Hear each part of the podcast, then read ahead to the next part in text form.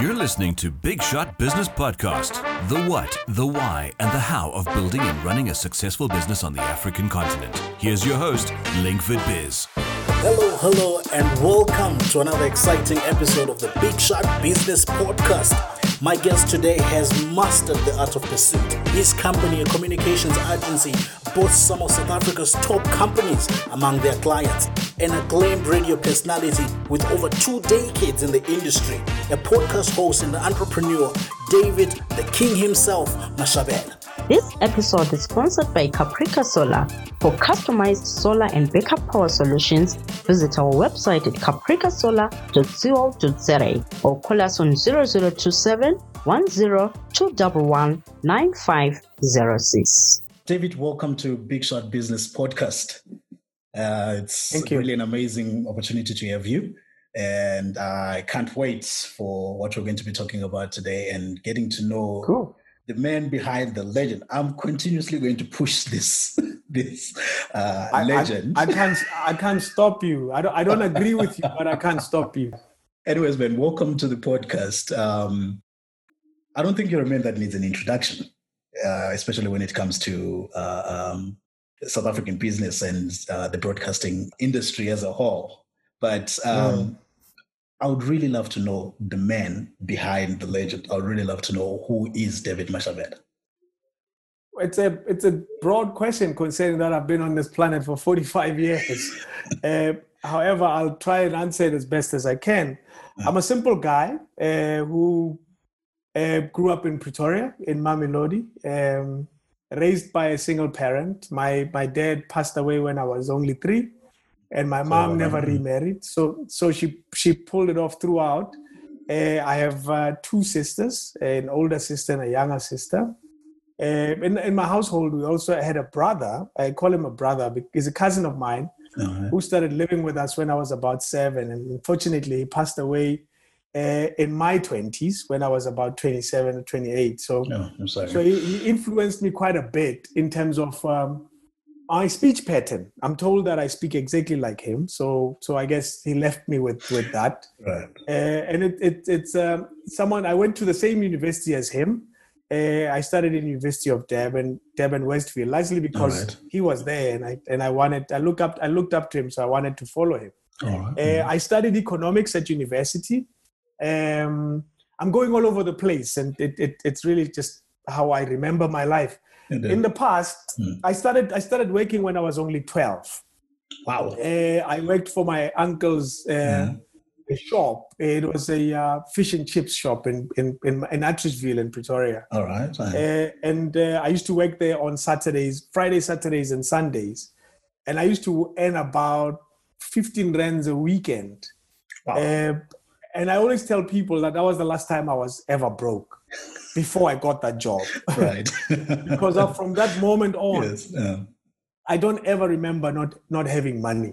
And, That's and good. that started that started a, a state of mind Mm. uh, that made me realize that uh, money can be uh, regenerated. True. You know, if you Mm. earn one rands, you can turn it into two rands and so forth. And that state of mind started there. But it was it was further instilled by my mom, who uh, ran a uh, a liquor business. She sold Mm. alcohol like a shebeen. Uh, people would come to the house and they would buy a few beers and go. Mm. Uh, some would sit, would would stay, but it wasn't a crazy shebeen. It was, it was, it was neighborhood people, people we knew.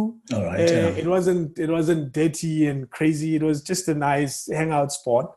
Uh, and I grew up around these people who would come to the house all the time. But the lesson for me there was, money can be regenerated. You can make more from little.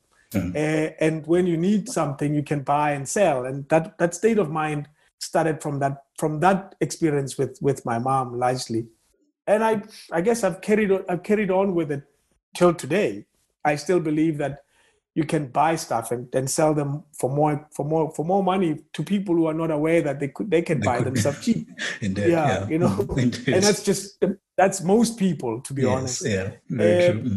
I, I went I, I studied in Durban. I did uh, economics degree in Durban. All right. Mm. Uh, I've recently just completed my master's degree. Uh, my my thesis was in uh, government communication right. and its yes. in, impact on education. Rather its impact on uh, on unemployment in South Africa. All right. So that's that's my uh, my life in a nutshell. But I have another life on the side, which is radio. right. Uh, Yeah. Radio life tends to be quite separate from my what I consider my everyday life. All right. Yeah. Uh, I fell in love with radio when I was doing what we call Standard Nine. Then it was grade that now it's grade eleven. Uh, uh, I fell in love with radio then. There's a guy Bob Mabena. He was on radio and and I thought he sounded amazing. And Yeah. that that started a thing. He was on Radio Bop at the time, uh, and that started my interest and passion in radio. And I've done, I've been in radio since 1993, so it's 27 years of radio.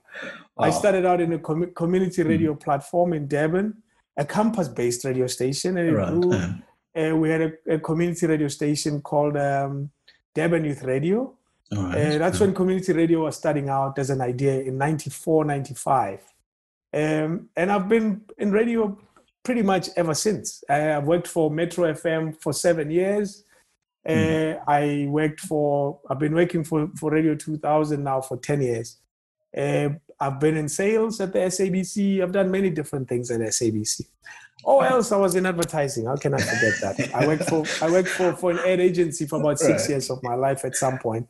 So I've done quite a number of things, but in the same career space, in, And, in my opinion. yeah. It's advertising, entertainment, and communication. You know, they kind of speak the same language. the They're same, about yes, a yeah. broader yes, they're about a broader audience. They're about speaking to a to a mass audience. all right. And that's that's Yeah. that's my life in a nutshell. In a Oh. very nutshell. That's a really fascinating life so far. um, I, like I don't know. I don't know if you can understand. I don't think so. but that's just me. uh, you mentioned you you you studied um, economics. How Yeah. did how did you move from economics to broadcasting? Oh, Well, I, I studied economics because I had an interest in it. Um, I, I, I- started liking the idea of economics when I was studying it in high school. Uh, when I got to university, uh, it was a natural degree. I enrolled in a bachelor's of administration. I majored in, in economics and industrial psychology. It, the, the idea made sense, um, and it still does to a lot to a lot, lot of extent. Even though I think I suck lately in economics, my analysis are always rubbish. Uh, but but it, it, it remains it remains an interest. Every t- I read more the business section of, of newspapers than I do the Right. rest of it. Uh, Um, but your question is how did I transition? yes. I feel I feel anyone in any field can be a broadcaster, uh, because broadcasting is about mass communication, know, and that means anyone who is knowledgeable in any subject matter can have an, a mass audience. Um, however, I, I'm not an economics broadcaster. right. I merely fell in love with the idea of being on radio. I coincidentally did radio did economics before that. If I if yeah. I hadn't gotten a job as a radio presenter, I'd probably be working for some bank. And to be honest with you, Yeah. in 2000 and 1996, I got a job at ABSA Bank, and I worked for ABSA for a year and a half uh, before I moved into advertising. So at some point in my life, I was heading towards this economics career until the radio bug caught, and I decided to take a detour. And I've been enjoying it. I've been I've been enjoying that detour ever since. Right. Yeah, by the looks of it, yeah, you've been in in the industry, I think for for most of my life. You're, it just means you're young. that's all. I hope I can keep the energy though. Yeah, Yeah, that's that's the attitude. it did, it did, it did. That's that's really amazing. Um, so as I was as I was doing my search, I came across um, I think it was a montage by one of the uh, advertisers, and I, Mm. as I was looking at it, really, um, I had this feeling inside of me. It was an overwhelming feeling that there you were, you had this one goal, and you've Mm. pursued it, and pursued it. And as I was going uh, uh, going through all of that, I came across the a story that you worked at. I think it was um, um, Radio 2000 for nine continuous months without being paid for it. Yeah. Looking at that video and then hearing that story, I thought to myself, here is a man determined to achieve what he will, and he will achieve it regardless what comes his way. Well, I guess that, that's just i think you know we, we have a weird life experience as humans. We overthink the process. Um, and i say this story over and over again in, in my social circles that you are born and, and you die.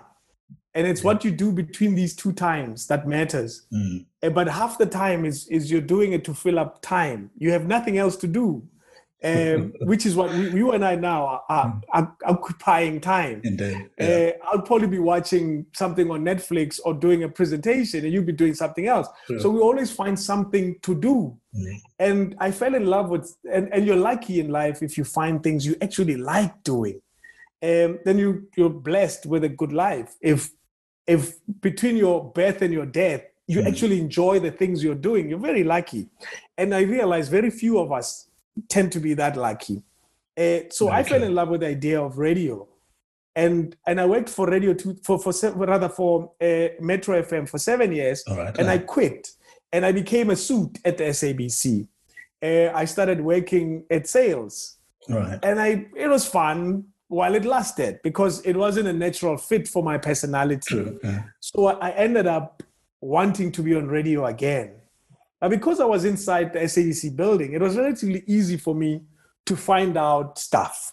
And I found out that um, one of the shows on Radio 2000 on Friday night or Friday to Friday night to Saturday morning, Mm. uh, I didn't have a radio a, a host, and I I asked them and I put together a demo tape. I recorded Right, myself yeah. doing a show, and I asked them very nicely if they could give me that show.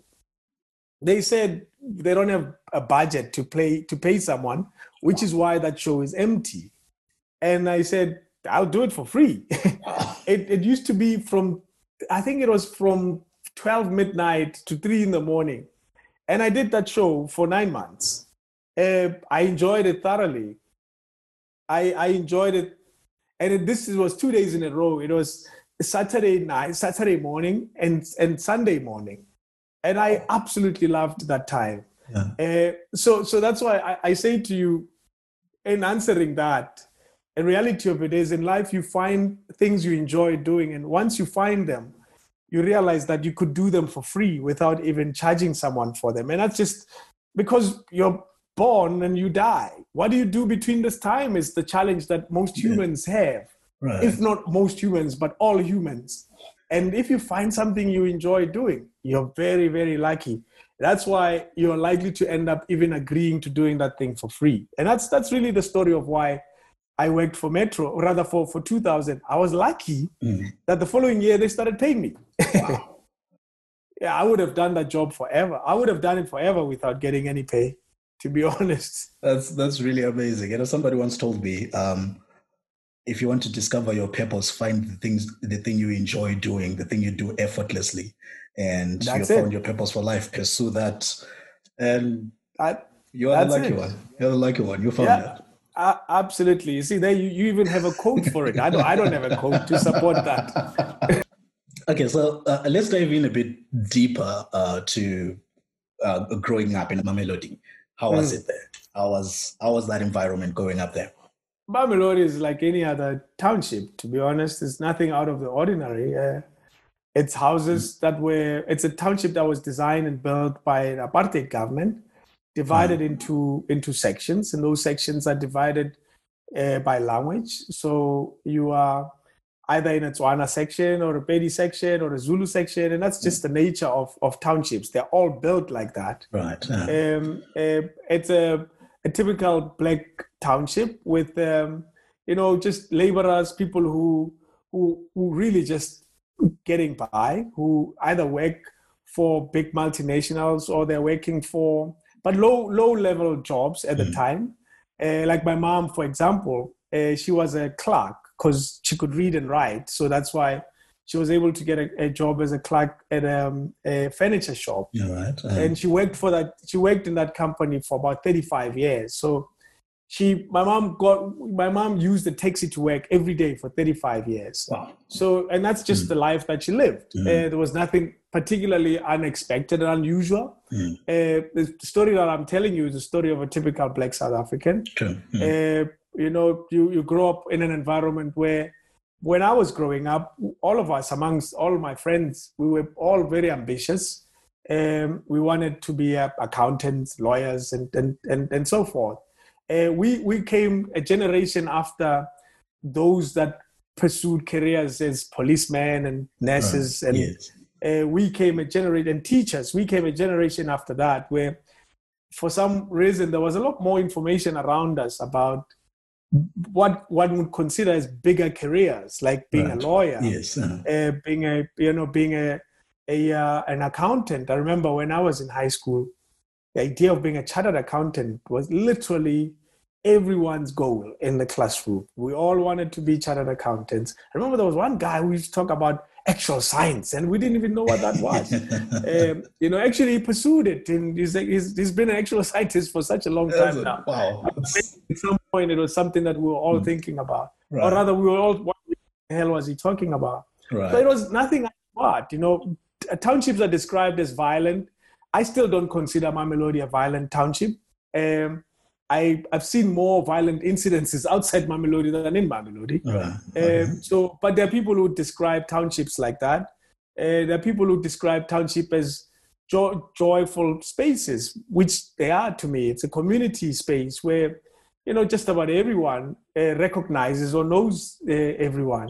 Uh, it, they've gotten bigger and bigger, and that becomes the community feel of townships has, has eroded over time Right, because they've become so big. Mm. But during my time, in each section, you know, in Mamelodi, where I grew up in A1, we used to call it. Mm. Everybody knew everyone, you know. Right. Uh, and that's that. That was the nature of the school, uh, of the, the environment that I grew up in. Uh, but I'll say it very clearly that it's nothing special, nothing out of the ordinary. Mm. It's easy for people to say it's the dusty streets, but well, they were dusty because apartheid government didn't think we deserved tar roads. Right. There's nothing to it. You know what I mean? Yes. And you go to townships now, you find those townships that have tars, and you found those that don't. And and those are just the reality of it. But to be fair, yeah. there was nothing particularly out of the ordinary about my upbringing. All right. And all right. That's that's quite an upbringing though. Um, considering the the time, you know, when we when we talk about um, the things that were happening during apartheid and we are talking to a younger generation that were maybe too young to understand it at that time. It's uh in comparison, you guys lived when life was still very hard. Unlike now Yeah, can that's true. Yeah. No, that's true. I, I was born in 75. Uh, I lived literally through almost 20 years, 19 years of apartheid. So I've seen it firsthand. Um, and and I hear that my version of apartheid in the later years, in the in the late in the late 80s and early 90s, was, Yes. was a bit watered down. Uh, there are people who describe a much harsher version of it, uh, like my my parents uh, where you having to carry the pass pass book was was required everywhere. We knew that there were spaces that we were not allowed in, yeah. uh, but it wasn't in our face. And I'll, I say this because, man, we had the township and we were good. you know what I mean? Right. It's like you can Yeah. deny me, uh, you can deny me going to town, but I'm good here. you know Right. Yeah. you know and, and that's really what it is I, I a lot of a lot of us describe apartheid as a harsh time absolutely it was because it denied us a lot of opportunities Indeed. Yeah. but you know you know when you speak of someone who's never whose, whose eyes have been closed forever who's never seen who's blind True. uh, hell they think their life is fine and you may think their life is horrible Very true. you know and that's true, that's yeah. that's really what, what it was Mm. it wasn't a pleasant time there were a lot of challenges Mm. uh, we didn't have the best of schools uh, schools in the townships are not the, are still not the greatest True. True. uh, i had i don't remember a toilet in my high school uh, dry the floor dry it was always flooded in the toilet Jeez. and as a result we ended up using we would we would help ourselves outside the toilet not inside because it was always flooded with water Yeah. uh, you know, it's all those challenges that we had.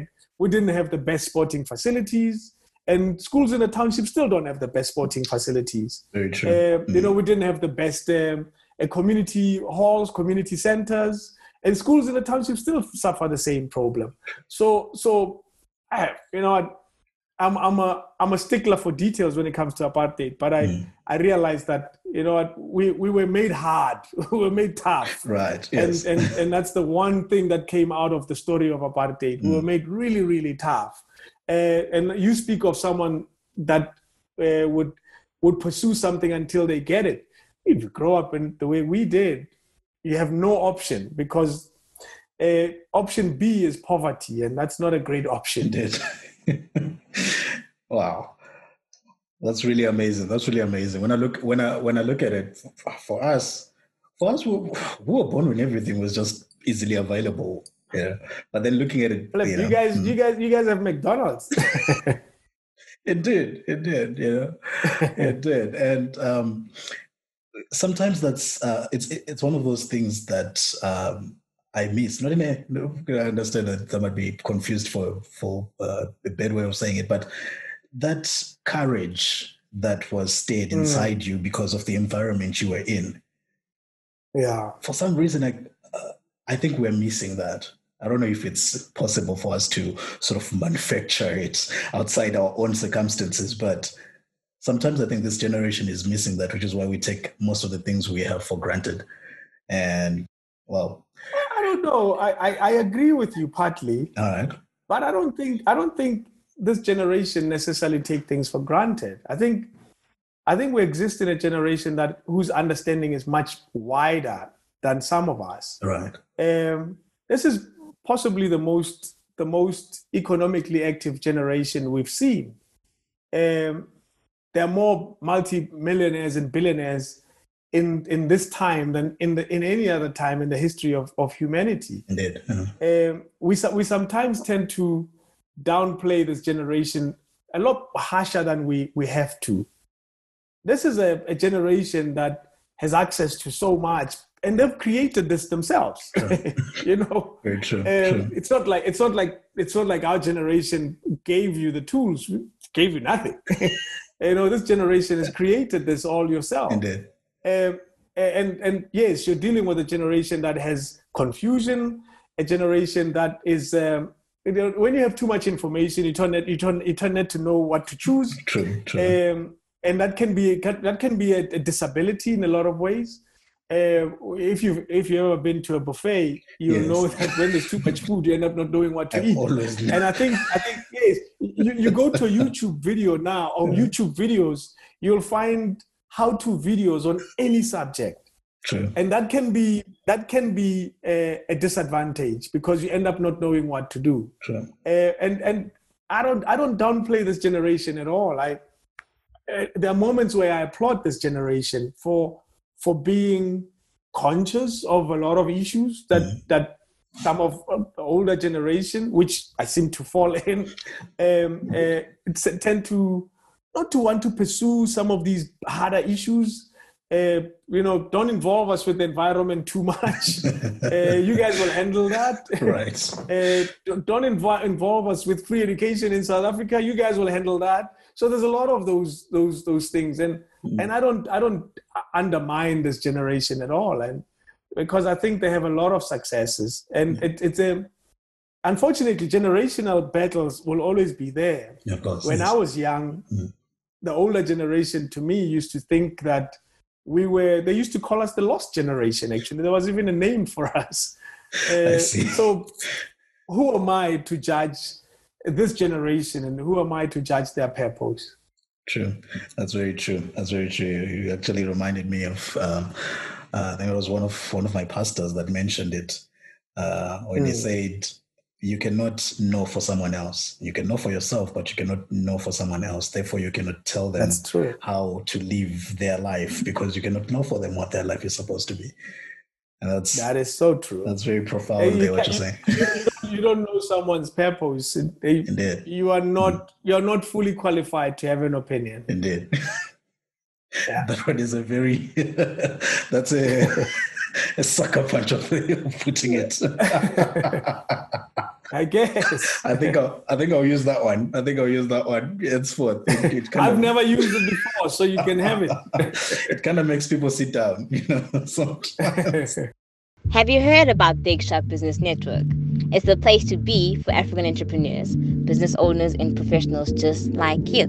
Join millions of fellow entrepreneurs today by visiting likeabigshot.com. Big Shot Business Network. Connect, share, grow. How did you Hmm. move into business?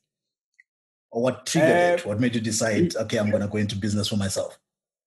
Let me answer that question the way you asked it. All right. You, you phrased it by saying, How did I move into business? I think I'm still moving into business. Okay. Be- because I think moving into business is a journey that carries on for a long, long time. Right. Uh, I'm almost certain that if you asked Jeff Bezos if if he's how did he move into business, he'll tell you that he's still trying to prove himself, and yet he's achieved so much True. because you you're forever in purs- in pursuit of of of something. And when you grew up like I did in, in poverty, we didn't have much, you know, and we we did the best we could. My mom did the best she could. Um, you you find you navigate through the idea of of not wanting to remain poor, and that Right. creates a personality of someone that wants to always achieve more than their current situation. I I, Alright. I, I was working for Metro at the time, and um, I learned a skill that I didn't have when I joined Metro. I joined Metro in 2000, Uh, uh, and and the skill that I learned when I when I when I was at Metro was sound engineering, was to to record and edit audio and, and and mix it properly and make sure that it sounds right and so forth. Right, yeah. I learned that skill at Metro in the first two years of being at Metro, and I remember thinking I could actually sell this by recording adverts for different people. Mm. Um, and I remember at the time, uh, Mark Gillman was a, a radio host for 5FM. He was producing a breakfast show. Right. And they also, he was running a business similar to that, that I was thinking of. And they got a, a client, Smirnoff. right. And Mm. Wanted them to record a series of of pre-recorded shows, uh, dance shows. They were called Smirnoff Alright. Dance Show. Yeah. This was this was in 2002, 2003 right. it was paying too little for them uh, this project right. and they found out that i could also edit audio and so forth and thoban who was mike Gillman's breakfast uh, producer Yeah. uh, asked me to for a meeting and we had a chat and said look we have this client. Uh, you know what? The money they pay us is, is not what we wanted but would you be willing to do this job for that fee? I said yeah absolutely. It was 10 g's a month on top of the salary i was earning. And this was in 2003 that's that's Yeah. 17 years ago. I agreed to that. Mm.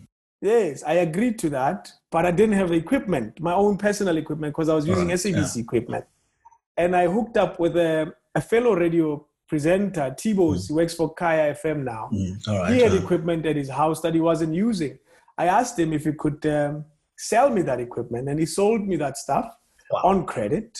Hmm. Uh, and I started recording uh, stuff for Smirnoff.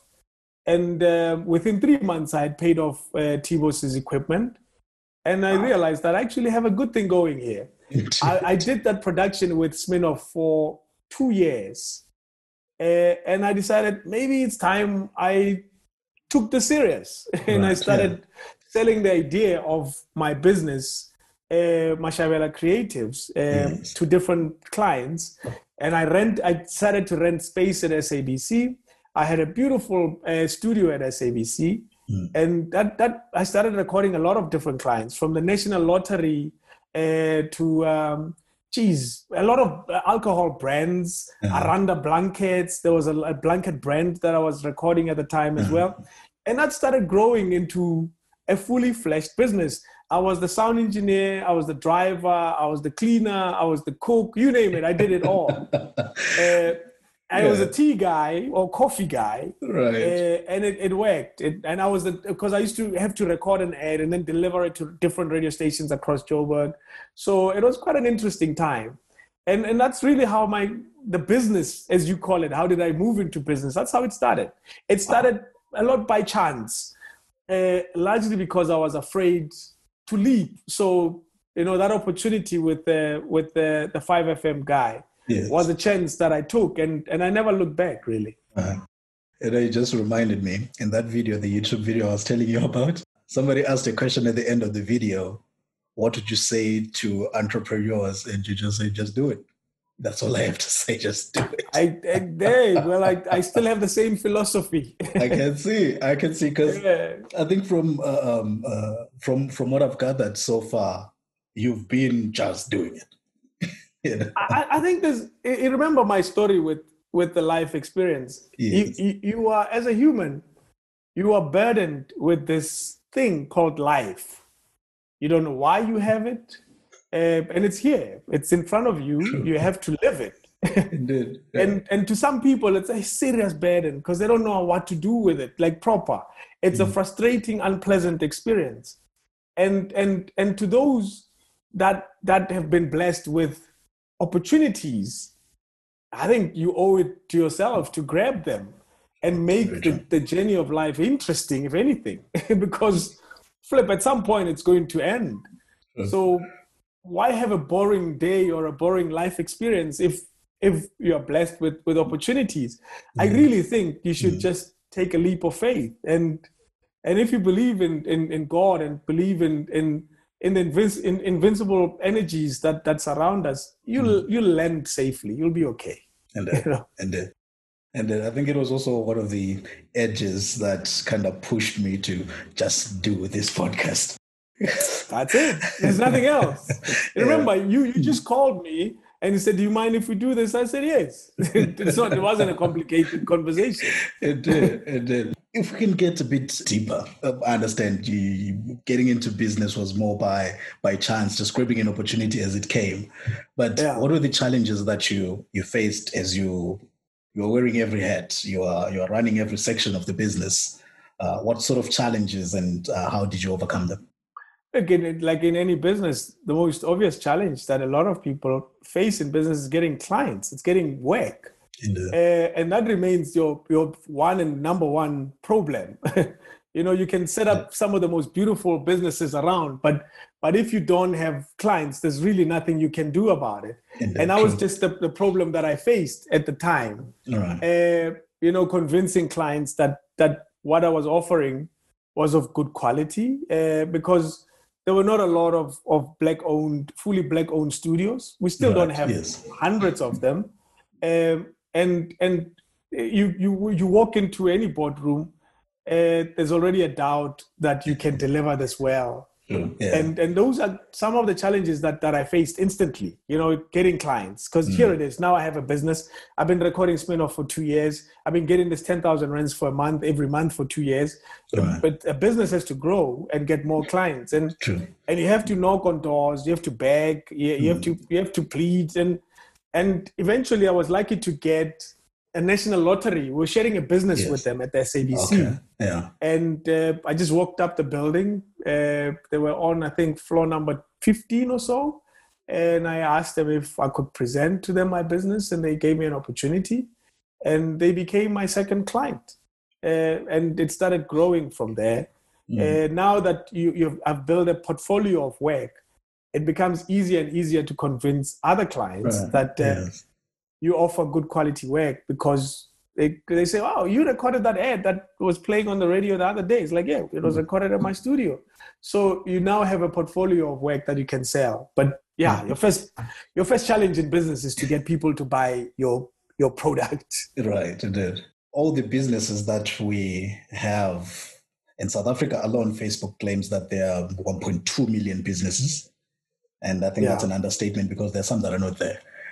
And I'm just thinking, all of them, they're facing this challenge. If you were to be speaking to one of them, what would you say? You know, I, I like one of the most basic thoughts about business is that you must mm. always be selling your business. A, a businessman mm. is a businessman at 24 hours a day. You never stop true, selling what true. you offer yes. uh, because you don't know who's listening or who's watching. Uh, and also, you must offer such great service that that the people whom you you provide service to will, will sell that service to others. You know how word of mouth remains one of the best ways to sell a product because people who mm. hear their friends talking about something, mm. they are more likely to, to, to, to, to take up that opportunity because they trust their friend. That's so that means mm. that means that means your first or second or tenth client or all the clients at any given time must be offered the best possible quality service so that they will, when asked who did that for you, they will be more than happy to talk about you. Uh, and that remains the best thing you can ever do. I know businesses that I will never do business with ever again because of the service that they gave me. Indeed. So giving good quality service remains your, your number one tool. Uh, selling your business remains your number one tool. And they're not opposing opinions. They fall in the same category. Right. Uh, and you, you have to make sure that when people experience your product, they are happy, so happy that they will want to tell others about you. Uh, we live in a time when marketing and advertising has changed so much.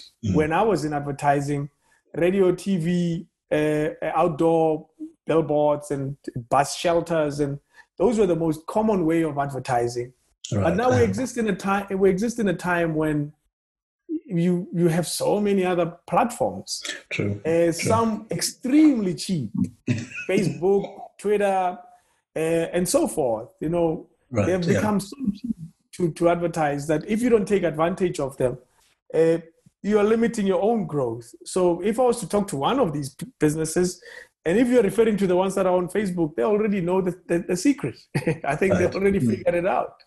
Yeah, but but offer good service. You know, have integrity Indeed. you know if you have integrity people would want to work with you i know one thing i've built my business on my name and and that's the name of integrity and good quality work there's nothing else i offer you know i can offer you the best coffee in the world but if if i still be- give you a bad product you will not come back True. Very true. unless i'm starbucks. And you have lots of money to pour into marketing to cover it up. also i'm a coffee business. So the business is the core business. Coffee is the core business. All right, we're a bit pressed for time, but um, the the main reason for, for for the podcast, I want to be able to present to African entrepreneurs the hmm. what, the why, and the how of building and running a successful business on the continent. Hmm. It's it's information about the continent on the continent by entrepreneurs on the continent. Right sure would you perhaps have what you would say maybe the gospel according to King David Mashabela himself? What's the gospel of building a business? you know you you you build you you find something you enjoy doing hmm. that's the first thing Right, you tick that one box a lot of things start falling into place right, even steve jobs uh, you know someone who's revolutionized the last 30 years of our lives indeed. speaks of it very clearly he said you you find something that you love doing and the reason why that's important is because you will never lose faith in in pursuing it Indeed. because it's hard to build a business. It's a hard, hard slog. You have to work and you have to carry these heavy challenges on a daily basis. Someone once said, uh, running a business is like chewing glass and pretending everything is fine. And, and that's really what it is. You, you have to True. keep doing it and keep doing it even when, when days are hard. And it's harder now that we exist in, a, in COVID times, we exist in lockdown times when everything is so weird. Um, so I think above all, the gospel of running a business is find something you really, really enjoy doing and find the best way to sell it to people and hope that it's a it's a it's solving a solution that people need because the, the age of of, of uh, digital existence that we are in has, has taught us that people have problems and they're looking for solutions. Whether the problem is getting getting to work easily without having to drive, and that's Uber. Whether that problem is uh, is accessing uh, information very easily, and that's Google, and so forth and so forth and so forth. Is identify a problem in your surrounding, in your neighborhood, in your community, in your country, uh, or a problem amongst a people that you exist with, and you'll find that that solution is worth a lot of billions. Uh, and and that's really as simple as that. It's not as it's not a complicated thing. I, I like this phrase that says, "Don't spend your time looking uh, for great ideas. Spend your time looking for people's problems, and you'll find great ideas in Very- those problems." That's a very deep statement. just identify people's problems and you'll Mm. find that hey man maybe i can sell that maybe i can sell that maybe i can solve this problem i remember during during uh, level 5 lockdown in south africa when we couldn't move around uh, i realized that my internet wasn't as, as strong as, as fast as i wanted it to be and i, I googled uh, internet connection what i don't even know what i said and a, certain company appeared and i called these guys uh, black guys. Uh, they're running a company where they extend your network. They advise on how you can improve your your your system and so forth. And I've, I've I've been friends with those guys now for the past six seven months. They've been to my office so many times since then, and some of their visits are not even business related. Uh, but I, I realized that, and I remember I interviewed them even on the radio uh, Right. when we were talking to businesses that were busy in lockdown. And I remember the owner of this business said to me, he didn't know that his business was such a big solution to problems because now people were starting to stay home, uh, people were starting to work from home, um, and people were starting to want to want to improve their internet. And suddenly, his business was one of the most needed Was business in in, in Right. Johannesburg. Yeah. And I, re- I remember him telling me that, dude, I've seen so much growth in the past two months. I don't even know what, what to do. I need to hire new guys. right. And, and so find a solution, find a problem, and and keep pursuing it. And eventually, a time will come that Mm. uh, somebody will want to buy your product, and they will want to buy it in millions. Right. Uh, Jeff Bezos was selling books, my man, and now he's the richest man in the world. That's rich and profound too, because um, I think providing value is basically the uh, Yeah. the best way to um, uh, maybe start or grow a business. Find the value Yeah. provided. Oh, that's beautiful. Thank you so much for that. Would there be anything you would like to say to let's say entrepreneurs in Africa? my, my my my experience of Africa is very limited. Uh, right. I've Mm. traveled uh, to a few countries in Africa, about maybe five or six countries throughout the rest of Africa, Mm. uh, but it was all on on leisure. Uh, I've always liked the entrepreneurial spirit of the people of, of Nigeria, right. and I think they could give us even a even a tiny bit of that in South Africa. Uh, they are unmatched when it comes to that, and Right. and I think uh, the reality of, of, of Africa is that if everyone else around the world sees Africa as the next frontier, as the next place to conquer, Mm. surely we should be doing a lot more than we are. Absolutely. We should be doing a lot more than, than Yeah. we are. Uh, if everyone else is, thinks that we have so much uh, to give or so much to buy, because Mm. they're probably just looking at us as consumers. Uh, that means that means the consumers are right next door to you. That means the consumers are in your community uh, if you are here in Africa. Mm. Uh, and and I think we we are we are fortunate that uh, we we not only live in a time when our countries are relatively peaceful, not all of them. Uh, our countries are relatively peaceful. Our economies are facing challenges. However, there's still there's still uh, growth growth in, in, in, in our prospects. Uh, this is not the end of the game, uh, and we are here. You know, you know, there's nothing better than uh, than people talking about a party that's coming and you're the host. And I think I think we should we should appreciate that and, and take advantage of the opportunity we have as the host. When when people whoever they are come to to Africa to look for opportunities or to invest, they must find us a hundred hundred days or a hundred years ahead of them. And that's really what, what we should do. We should be selling our audience and our we should be selling to ourselves and not trying to reinvent something that's already reinvented. And let's learn from what, what what's happening everywhere else in the world and and sell amongst ourselves and and, and promote ourselves and promote each other uh, and encourage each other to carry on and, and buy our own products. Because if we don't, we are doing a huge disservice to ourselves. I I don't know if Louis Vuitton is owned by a black man, but I don't think so. And I don't know if I don't know if Smeg is owned by a black man, and I don't think so. And I'm almost certain that there's a, an equivalent product to theirs. we just true. have to ident- identify it and, and encourage it and support it and grow it. Very it's true. not Mm. complicated. Uh, the biggest problem with Africans is that we tend not to like each other, uh, Mm-hmm. and that that can be a problem, and that can be a problem for growth. And I I, I hope that with time we'll overcome ourselves and and, and realize that uh, we are the, the custodians of our own prospects, and we nobody owes us a favor, including God.